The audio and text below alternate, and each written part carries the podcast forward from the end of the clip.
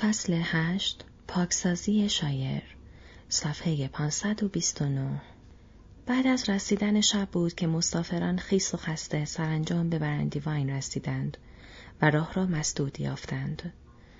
در هر دو سر پل دروازه نیزدار بزرگی نشانده بودند و در آن سوی رودخانه چند خانه را می‌دیدند که تازه بنا شده بود. خانه های کوبه با پنجره های باریک و بلند و بدون پرده که به طرزی مبهم روشن بودند و همگی اینها خیلی دلگیر و غیر شایری به نظر می رسید.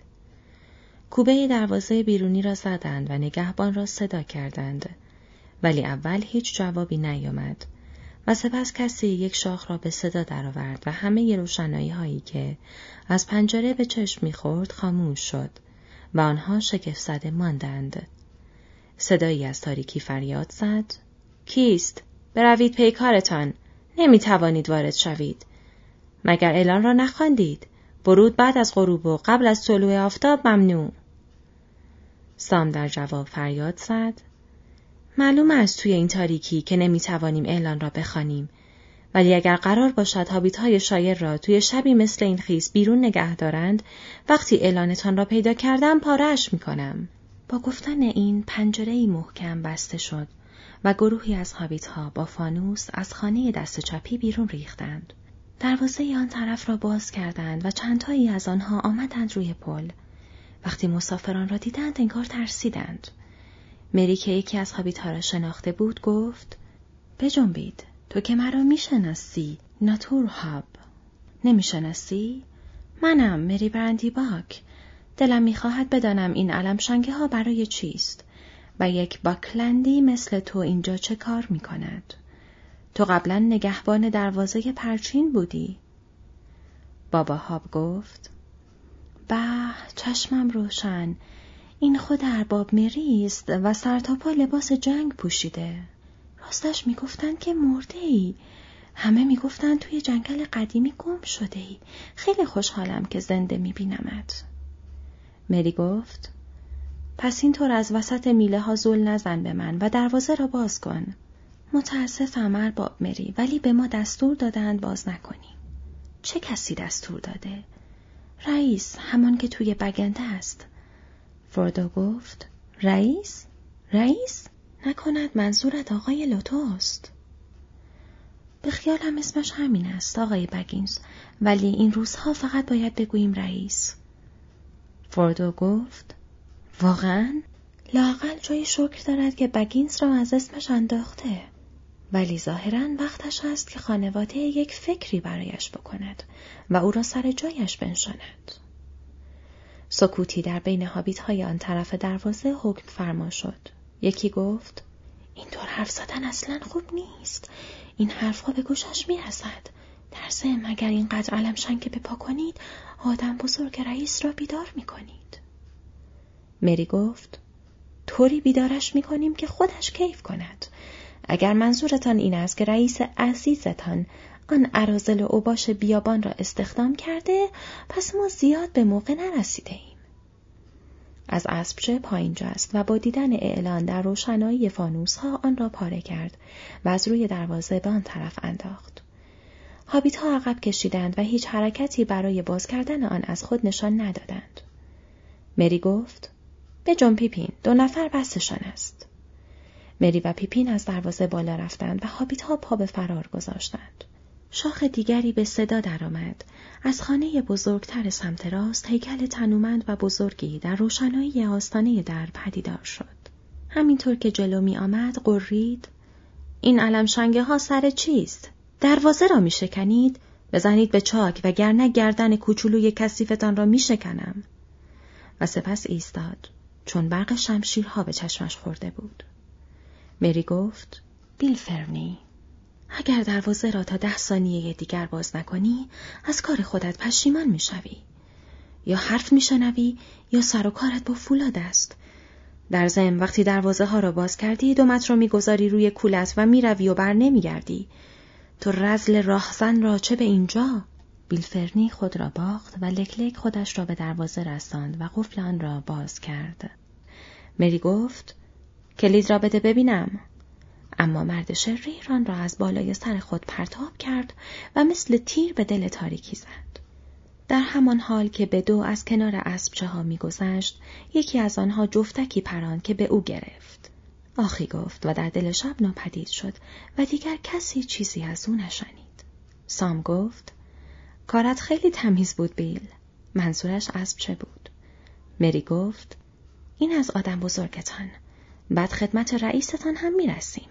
فعلا می‌خواهیم یک جایی بیتوته بکنیم و از آنجا که ظاهرا مهمانخانه پل را خراب کرده اید و به جایش این ساختمان غمانگیز را ساخته اید مجبورید که از ما همینجا پذیرایی بکنید.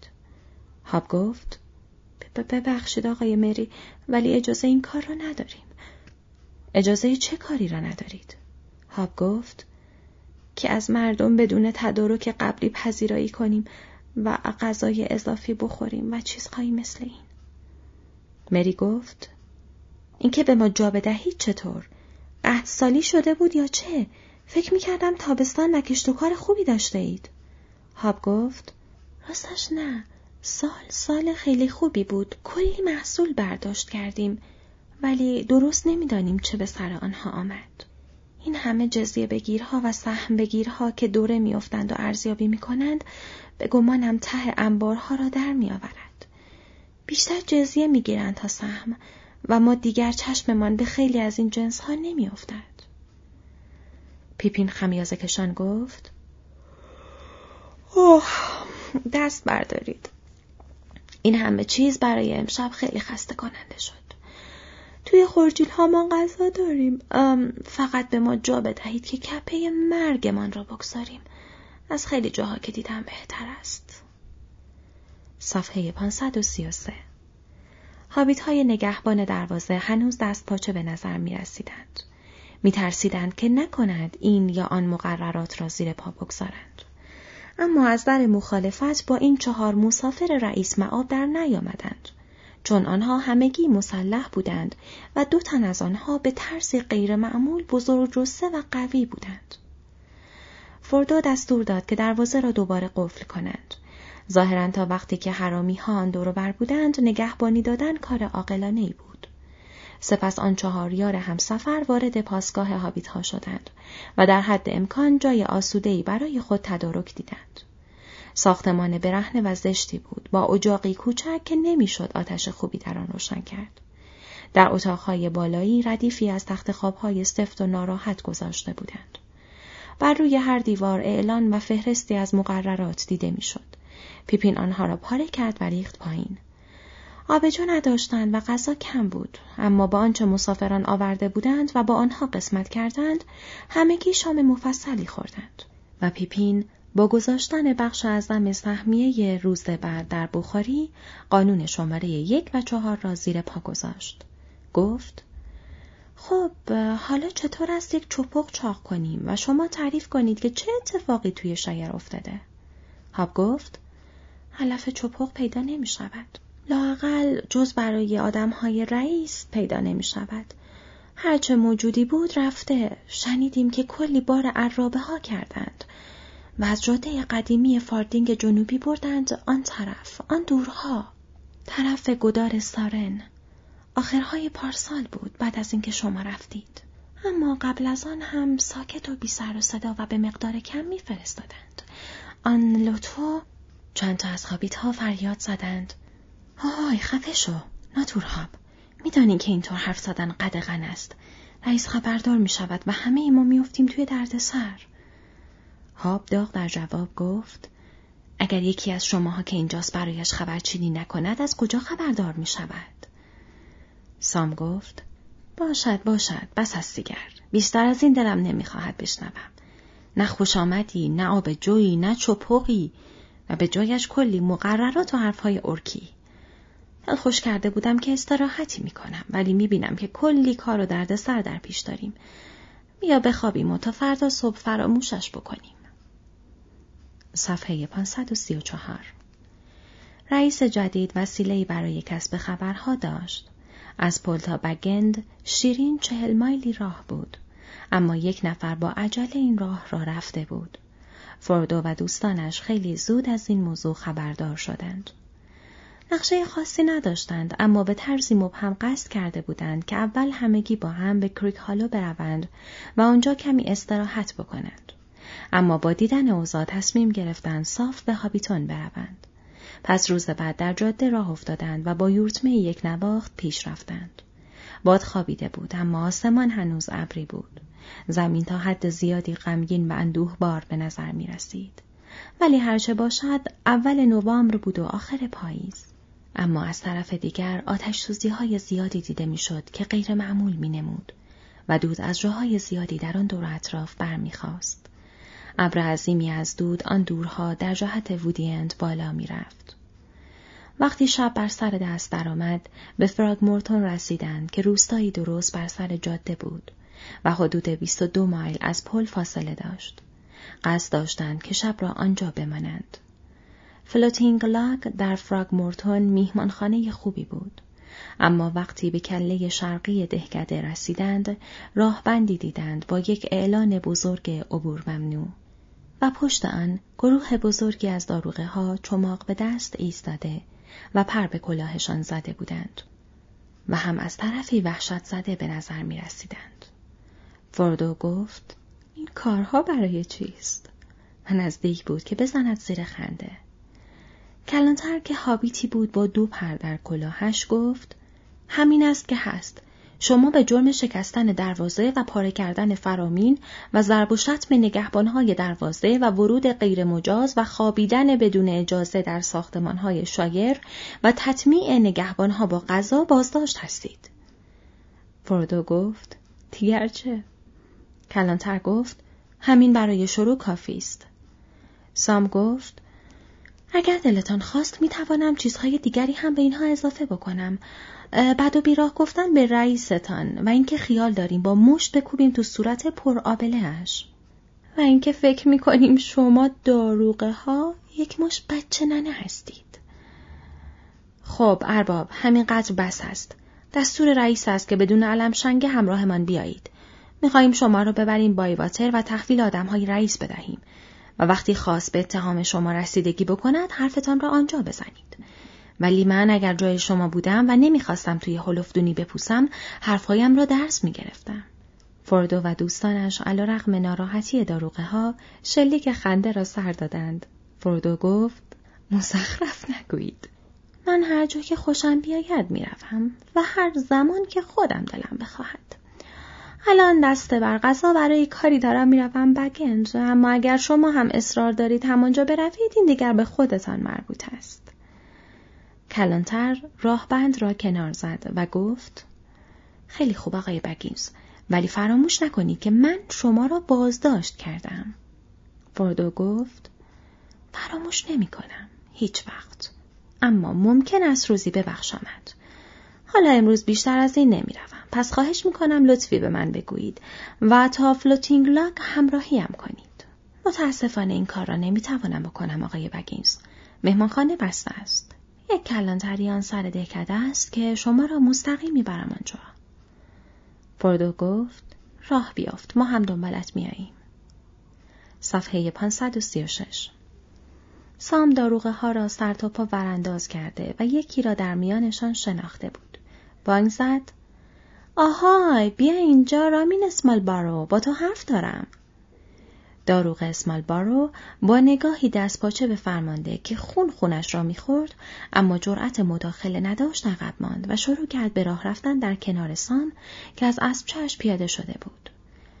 سام گفت نگاه کن ببینم داداش رابین تو بزرگ شده ی هابیتونی و باید عقل توی کلت بیشتر باشد. حالا آمده ای راه آقای فردو را میبندی و از این کارها می‌کنی؟ در زم قضیه چیست که این میهمان خانه را بستند؟ رابین گفت همه را بستند. رئیس نظر مساعد به آبجو ندارد. لاقل ماجرا از همینجا شروع شد. ولی خیال می‌کنم الان آبجو فقط گیر آدمهای او میآید. در زم خوشش نمیآید مردم مدام در رفت آمد باشند پس اگر بخواهند یا مجبور باشند جایی بروند اول باید بروند کلانتری و توضیحات بدهند سام گفت تو باید از خودت خجالت بکشی که قاطی این چیزهای بیخود شده ای. تو خودت که داخل مهمانخانه رو بیشتر از بیرونش دوست داشتی. همیشه خوب سرک میکشیدی داخل. چه موقع خدمت بودی یا اینکه نبودی باز هم اگر بتوانم همین استم ولی زیاد به من سخت نگیر چه کاری از دستم برمیآید یادت هست که هفت سال قبل چرا رفتم داروغه شدم قبل از اینکه این ماجراها شروع بشود گفتم فرصتی دستم میآید. می‌روم جاهای مختلف را میگردم و مردم را می‌بینم و خبرها را میشنوم و می‌فهمم کجا به جای بهتری دارد. ولی حالا وضع فرق می‌کند. سام گفت ولی می‌توانی ول کنی. اگر شغل شریفی نیست می‌توانی دیگر داروغه نباشی. رابین گفت این کار ممنوع است. سام گفت اگر یک بند بشنوم ممنوع است. یواش یواش عصبانی می‌شوم. رابین صدایش را پایین آورد و گفت باید بگویم که از دیدن عصبانیت تو اصلا ناراحت نمی‌شوم. اگر همه ما با هم عصبانی بشویم شاید بتوانیم کاری از پیش ببریم. ولی آدمها را چیکار کنیم سام؟ آدمهای رئیس را. او آنها را همه جا میفرستد و اگر هر کدام از ما مردم کوچک به خاطر حق و حقوق خودمان قد علم بکنیم میکشانندمان به هلفدونی آنها بابا فلوردامپلینگ و اول از همه بابا ویتفوت شهردار را گرفتند و خیلی های دیگر را هم گرفتند. این اواخر وضع دارد بدتر می شود. حالا دم به دقیقه کتکشان می زنند. سام گفت پس چرا کار آنها را شما دارید انجام می دهید؟ چه کسی شما را فرستاده فراگمورتون؟ چه کسی؟ ما اینجا توی کلانتری بزرگ مستقر هستیم. الان جزو فوج اول فاردینگ شرقی هستیم. صدها داروغه را به خدمت احضار کردند و با این مقررات جدیدشان باز هم نفرات بیشتری می‌خواهند. خیلی از اینها با مقاصد آنها مخالفند اما نه همه. حتی در شایر هم آدمهایی پیدا می‌شوند که نخود هر آش هستند و لافهای بزرگ می‌زنند. بعضی ها از این هم بدترند. چند نفری هم هستند که برای رئیس و آدمهایش جاسوسی می‌کنند. آها پس شما اینطوری از آمدن ما با خبر شدید نه؟ بله درست است. استفاده کردن از پست برای ما قدقن است ولی آنها از خدمات پست سری و سیر قدیمی استفاده می کنند و در جاهای مختلف پیک های مخصوص نگه می دارند. یکی از آنها دیشب با پیغام سری از ویتفاروس وارد شد و یک نفر دیگر پیغام را از او تحویل گرفت و بعد امروز بعد از ظهر دستور رسید که شما را دستگیر کنیم و به جای اینکه مستقیم ببریمتان به هلفدونی اول ببریم به بایواتر اینطور که پیداست رئیس می‌خواهد بلافاصله ببیندتان. سام گفت وقتی آقای فوردو تکلیفش را با او یک سره کرد دیگر دلش برای این کار قنج نمی رود. صفحه 539 کلانتری فراگمورتون جایی بود به بدی خانه پل. ساختمان کلانتری فقط یک طبقه بود ولی همان پنجره های باریک را داشت و آن را با آجرهای صورتی زشت کج و معوج ساخته بودند. داخلش نمور و اندوهبار بود و شام را سر میز دراز و لختی آوردند که هفته ها تمیز نشده بود و خوردند. لایق آرایشی بیش از این نبود. مسافران از ترک کردن آنجا خوشحال بودند. چیزی در حدود هجده مایل تا بایواتر راه بود و آنها ساعت ده صبح راه افتادند. باید سفر خود را زودتر از اینها شروع می کردند و این تأخیر آشکارا باعث آزردگی خاطر کلانتر شده بود. جهت باد از غرب شمال تغییر کرده و هوا سردتر شده بود اما دیگر باران نمی بارید. گروهی که داشت دهکده را ترک می کرد ظاهری نسبتا خنده دار داشت هرچند اندک مردمی که برای تماشای لباسهای عجیب و غریب مسافران از خانه بیرون آمده بودند مطمئن نبودند که خندیدن مجاز است یا نه. یک دو جین از داروغه ها را معمور بدرقه زندانی ها کرده بودند. اما مری آنها را وادار کرد که پیشا پیش راه بیفتند و فردو و دوستانش از عقب میراندند مری و پیپین و سام با روی خوش سوار بر اسبچه ها می گفتند و می خندیدند و آواز می خندند. در حالی که داروغه ها اصا قورت داده پیاده می رفتند و سعی می کردند جدی و مهم جلوه کنند. هرچند فردو ساکت بود و نسبتا غمگین و اندیشناک می نمود. آخرین فردی که از کنارش گذشتند روستایی پیر و تنومندی بود که دست به پرچین گرفته بود. ریشخند کنان گفت سلام سلام حالا چه کسی چه کسی را دستگیر کرده؟ دوتا از داروغه ها بلا فاصله از گروه بیرون زدند و به طرف او رفتند. مری گفت کلانتر اگر دلت نمی‌خواهد سر و کارشان با من باشد به بر و بچه هایت بگو زود برگردن سر جاشان. دو هابیت با نهیب فرمانده خود عبوس و بغ کرده برگشتند. مری گفت حالا به جنبید و پس از آن مسافران آهنگ گام های اسبشاهاشان را طوری تنظیم کردند که داروقه ها را با آخرین سرعت ممکن مجبور به رفتن کنند. آفتاب بیرون آمد و علا رقم باد سردی که میوزید طولی نکشید که نفس نفس می‌زدند و عرق از سر و روشان میریخت. در مرز سه فاردینگ از نفس افتادند. تقریبا چهارده مایل را فقط با یک بار توقف برای نهار یک نفس رفته بودند. ساعت سه بعد از ظهر بود گرسنه بودند و پاشان تاول زده بود و نمی توانستند پا به پای آنها بیایند. مری گفت سر فرصت خودتان بیایید ما ادامه می دهیم. سام گفت الودا داداش رابین بیرون اجده های سبز منتظرت هستم. فراموش نکرده ای که کجاست. توی راه فسفس نکن. کلانتر با تأسف گفت با این کارتان مقررات بازداشت را زیر پا می‌گذارید. من نمی‌توانم جوابگو باشم. پیپین گفت حالا کجایش را دیدی؟ کلی چیزها را باید زیر پا بگذاریم که لازم نیست تو جوابش را بدهی. بختیارت باشد. صفحه 541 مسافران یورتمه پیش رفتند و خورشید اندک اندک در پشت بلندی های سفید در افق دوردست غربی در کار غروب کردن بود که به کنار آبگیر پهناور بایواتر رسیدند.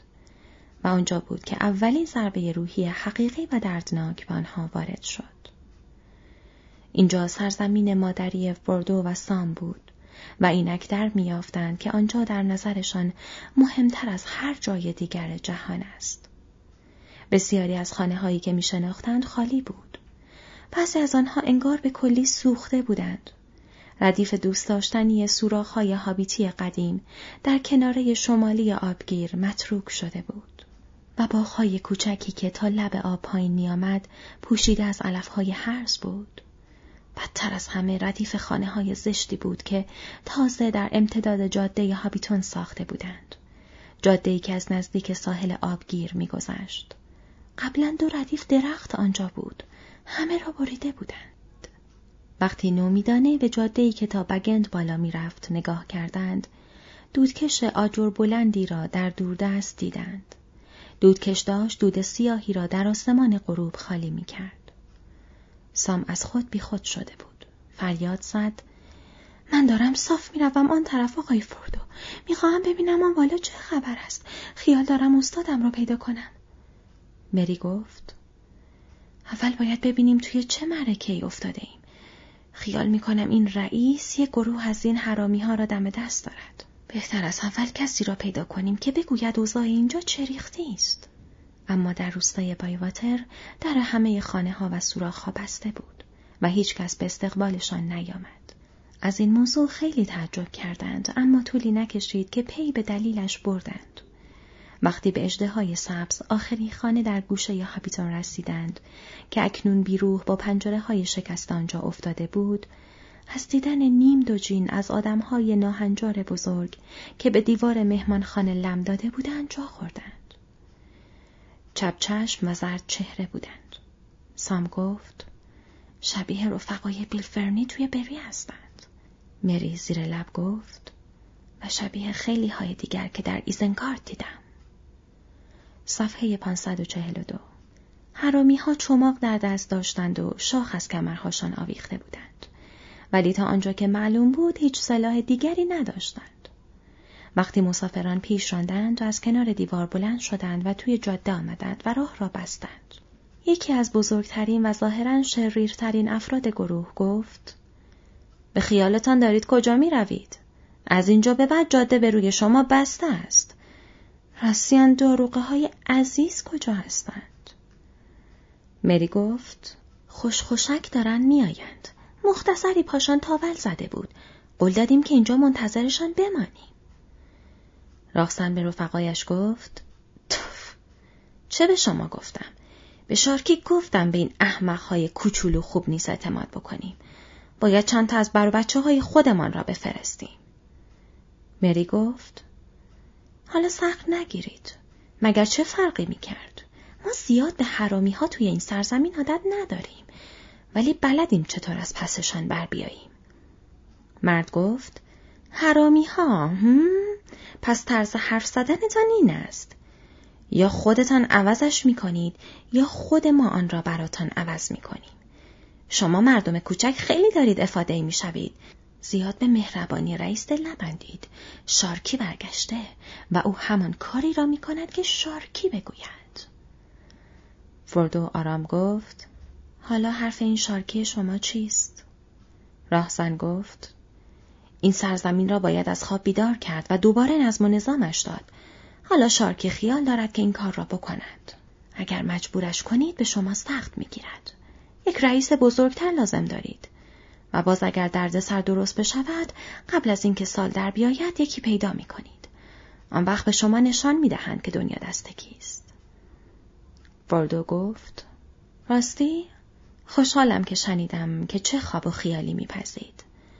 من خیال دارم بروم و آقای لوتو را ببینم و او هم ممکن است علاقه من باشد که آنها را بشنود.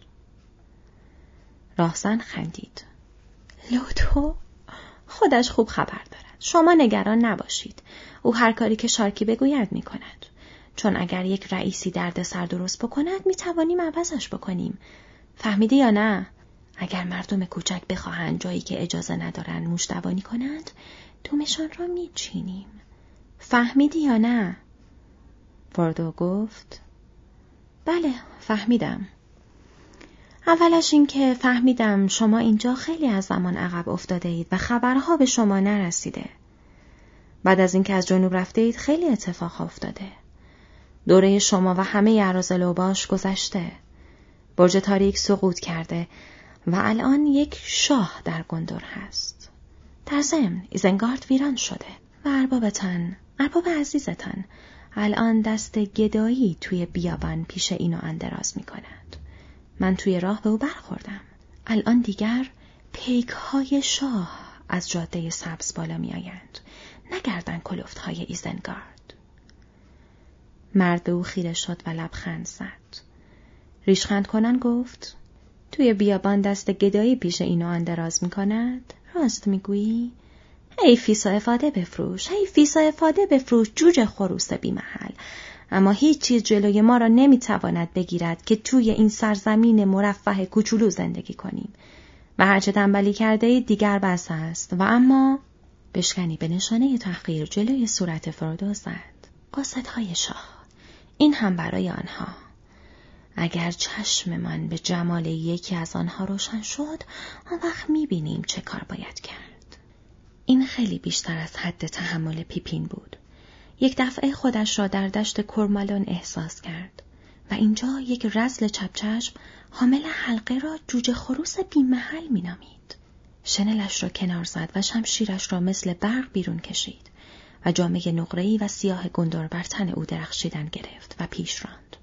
گفت قاصد شاه منم. تو با یکی از دوستان شاه حرف می‌زنی و با کسی که در سرزمین های غرب خیلی مشهور است. تو هم رزلی و هم احمق. کنار جاده زانو بزن و عذرخواهی کن وگرنه سر و کارت با این بلای جان ترول هست. شمشیر در برابر آفتاب غروب درخشید. مری و سام شمشیرهاشان را بیرون کشیدند و برای حمایت از پیپین پیش راندند. اما فردو از جایش تکان نخورد. راهزنها پشت به هزیمت دادند. ترساندن روستایی های بریلند و تهدید کردن هابیت های وحشت زده کارشان شده بود. هابیت های بیباک با شمشیرهای درخشنده و چهره های عبوس بیش از حد متعجبشان کرده بود. و لحن تازه واردها به گونه ای بود که نظیر آن را قبلا نشنیده بودند. ترس و وحشت به دلشان انداخته بود. مری گفت گورتان را گم کنید اگر دوباره مزاحم این دهکده بشوید وای به حالتان صحابیت پیش رفتند و راهزنها برگشتند و از شیب جاده هابیتون رو به بالا گریختند اما در همان حال که می گریختند شاخهاشان را به صدا در می آوردند. مری گفت راستش اصلا به موقع نرسیده ایم. فردو گفت نه اصلا به موقع نیست بلکه دیر هم هست. در هر حال برای نجات لوتو که دیر شده بدبخت فلک زده ولی دلم برایش میسوزد پیپین گفت نجات لوتو منظورت چیست من ترجیح می دهم بگویم برای کشتنش فردو گفت فکر می کنم تو خوب قضیه را نگرفته ای پیپین. لطو قصدش این نبوده که کار اینطوری به جاهای باریک بکشد. خیلی رزل و احمق بوده اما الان توی تله افتاده. راهزنها بالا دست او هستند و جزیه می‌گیرند و میچاپند و میترسانند و هر طور که دوست دارند کارها را اداره می‌کنند و خراب می‌کنند و همه هم به اسم او و از این به بعد حتی دیگر به اسم او هم نیست. به گمانم الان در بگن زندانی است و خیلی هم ترسیده. باید زور خودمان را بزنیم و خلاصش کنیم.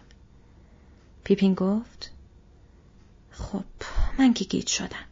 از ماجراهایی که برای آخر سفرمان پیش بینی می کردم عقلم به این یکی قد نمی‌داد.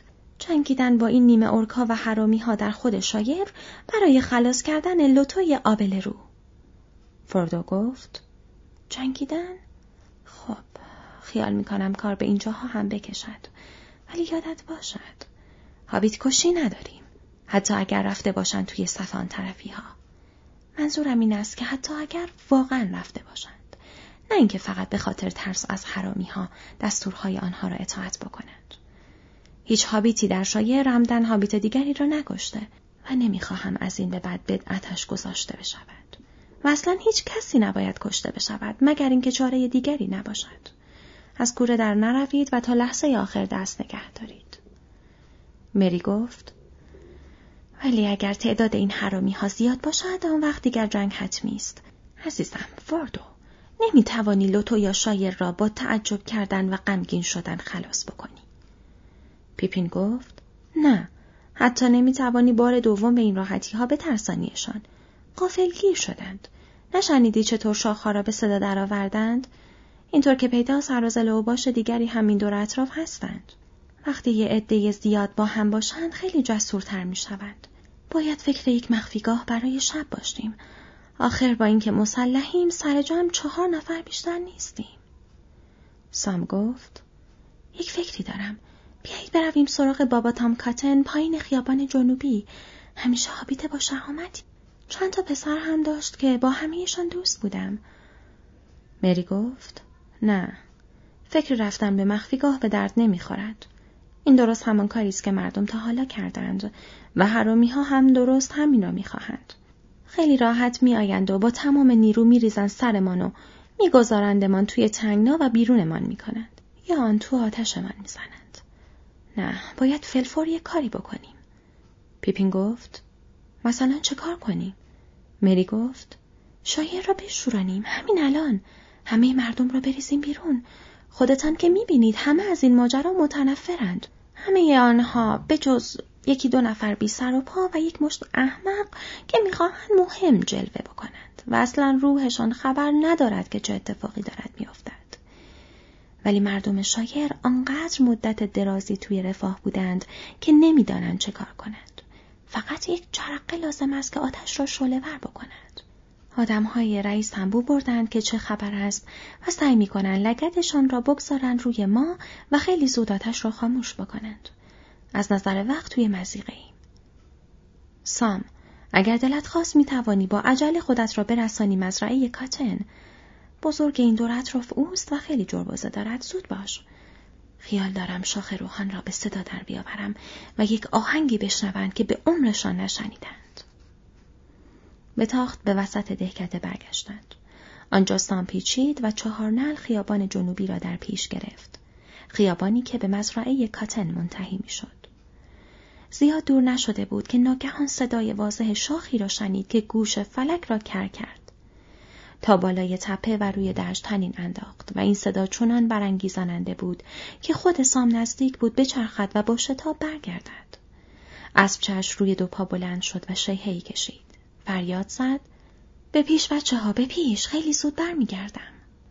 آنگاه شانید که مری آهنگ را عوض کرد و شیپور فراخان باکلند آسمان را به لرزه درآورد. بیدار باش بیدار باش خطر آتش دشمن بیدار باش آتش دشمن بیدار باش. سام از پشت سر صدای جار و جنجال و صدای کوبیده شدن درها را شنید. در مقابلش شراخها در تاریکی روشن شد. سگها پارس کردند. صدای پای کسانی که میدویدند به گوش رسید. پیش از آن که به انتهای خیابان برسد سر و کله دهقان کاتن با سه تا از پسرهایش تام پسر جولی و نیک پیدا شد که به سوی او می شدافتند. توی دستهاشان تبر داشتند و راه را بستند. سام شنید که دهقان گفت نه یکی از آن حرامی ها نیست. از قد و هیکلش معلوم است که هابیت است. ولی سر تا پا لباسهای عجیب غریب پوشیده. آهای کی هستی؟ این سر ها برای چیست؟ سام هستم. سام گمگی. برگشتم. دهقان کاتن نزدیک شد و در گرگومیش به او خیره شد. با تعجب گفت خب صدایت که همان است و قیافت هم که بدتر از قبل نیستم. ولی با این لباس ها ممکن بود توی خیابان از کنارت بگذارم و نشناسمت. اینطور که پیداست خارج بوده ای. می ترسیدیم که نکند مرده باشی. سام گفت نه نمردم همینطور هم آقای فوردو الان اینجاست با دوستهایش. سر و صده ها هم برای همین است. دارن شایر را میشورانند. می‌خواهیم این حرامی ها را بریزیم بیرون. همینطور هم رئیسشان را داریم شروع می‌کنیم. دهخان کاتن فریاد زد. خب خب پس بالاخره شروع شد. تمام امسال تنم برای دردسر می‌خورید. اما مردم آستین بالا نمی‌زدند. در ضمن باید فکر زنم و روزی را هم می‌کردم. این نرازل و باش از هیچ کاری رو گردان نیستند. حالا راه بیفتید بچه ها بایواتر قیام کرده. باید خودمان را بیاندازیم. وسط گود سام گفت خانم کاتون و روزی چه می‌شوند؟ هنوز اوضاع زیاد رو به راه نیست که تنهاشان بگذارید. دهخان کاتن با نیشه باز گفت نیبز من باهاشان است ولی اگر نگرانی برو و کمکشان کن. آنگاه او و پسرانش به طرف دهکده دویدند. سام به سوی خانه دوید کنار در گرد بالای پلکان حیات وسیع خانم کاتن و روزی ایستاده بودند و نیبز چنگک در دست جلوی آنها ایستاده بود سام همانطور که یورتمه می‌رفت فریاد زد منم سام گمکی یک دفعه سیخ را نکنی توی بدنم نیبز ولی طوری نمی شود زره تنم است. از اسب چشم پایین پرید و از پله ها بالا رفت. در سکوت به او چشم دوخته بودند. گفت شب بخیر خانم کاتون. سلام روزی. روزی گفت سلام سام. تو کجا بودی؟ می‌گفتند مرده ای. ولی من از بهار منتظرت بودم. برای آمدن زیاد عجله نداشتی. داشتی؟ سام شرمسار گفت شاید نداشتم ولی الان دارم عجله می‌کنم. می‌خواهیم بیفتیم به جان این حرامی ها پس باید برگردم پیش آقای فوردو ولی به کلم زد که بیایم و ببینم خانم کاتون وضعش رو به هست یا نه و همینطور هم تو رازی خانم کاتون گفت ما وضعمان رو به راه هست متشکرم. یعنی اگر این رسل های دوز نبودن وضعمان رو به راه بود. روزی گفت خب دیگر راه بیفت و برو. حالا که این همه مدت مواظب آقای فردو بودی چرا تا وز کمی خطرناک شد می‌خواهی ولش کنی به حال خودش؟ این حرف به نظر سام خیلی گران آمد. یا باید یک هفته جواب سوال را می‌داد یا هیچ نمی‌گفت. برگشت و سوار اسب شد. اما تا راه افتاد که برود روزی از پله ها پایین دوید. دختر گفت خیلی سر حال و قبراق به نظر می‌رسی سام. حالا راه بیفت اما مواظب خودت باش و وقتی حساب آن حرامی ها را رسیدید صاف برگرد اینجا صفحه 551 سام وقتی برگشتی تمام دهکده شوریدند از همین الان غیر از پسر بچه های کم سن و سال بیشتر از صد حابیت تنومند با تبر و پتک و چاقوهای بلند و چماق گرد آمده بودند. چند نفر از آنها کمان شکار با خود داشتند. باز تعداد بیشتری داشتند خودشان را از مزرعه های هومه روستا به آنجا میرساندند. یک عده از مردم دهکده برای روحیه دادن به بقیه آتش بزرگی روشن کرده بودند و دلیل دیگر کارشان این بود که رئیس آن را قدغن کرده بود. وقتی شب از راه رسید روشنایی آتش نیز شدت گرفت. عده دیگری به دستور مری سر جاده های دهکده مشغول درست کردن سنگر بودند. وقتی داروغه ها به جاده پایینی رسیدند مات و مبهوت ماندند. اما خیلی از آنها وقتی وضع را دیدند پر کلاهشان را برداشتند و به شورش پیوستند. بقیه بی سر و صدا جیم شدند. سام فردو و دوستانش را کنار آتش با بابا تام کاتن مشغول گفتگو پیدا کرد و در همان حال ازدهام جمعیت ستایشگر بایواتر دور آنها را گرفته بود و خیره نگاهشان می‌کرد. دهقان کاتن گفت حالا اقدام بعدی ما باید چه باشد؟ فردو گفت نمی‌توانم بگویم مگر اینکه اول بیشتر بدانم چند تا از این حرامی ها این دوربر هست کاتن گفت گفتن ای سخت است دائم در رفت آمد هستند بعضی وقتها پنجاه نفر از آنها توی کلبه های بالای جاده هابیتون دیده می شوند. اما برای پرسه زدن و دزدی یا به قول خودشان گرفتن جزیه بیرون می‌زنند. اما کم پیش میآید که کمتر از 20 نفرشان دور بره به اصطلاح رئیس باشند.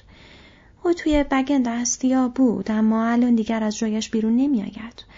حقیقتش را بخواهی الان یکی دو هفته است که اصلا ندیدندش. اما آدم ها نمی‌گذارند که هیچ کس نزدیک برود. پیپین گفت فقط که در هابیتون نیستن نه؟ کاتن گفت متاسفانه نه. اینطور که شنیدم عده زیادی هم در لانگ باتون و کنار گدار سارن هستند. باز یک عده بیشتر توی فودیند کمین کردند و در ویمیت انبار دارند. تعدادی هم به اصطلاح خودشان هلفدونی دارند. تونل های انبار قدیمی در میکل دلوینگ که به زندان تبدیلش کردند.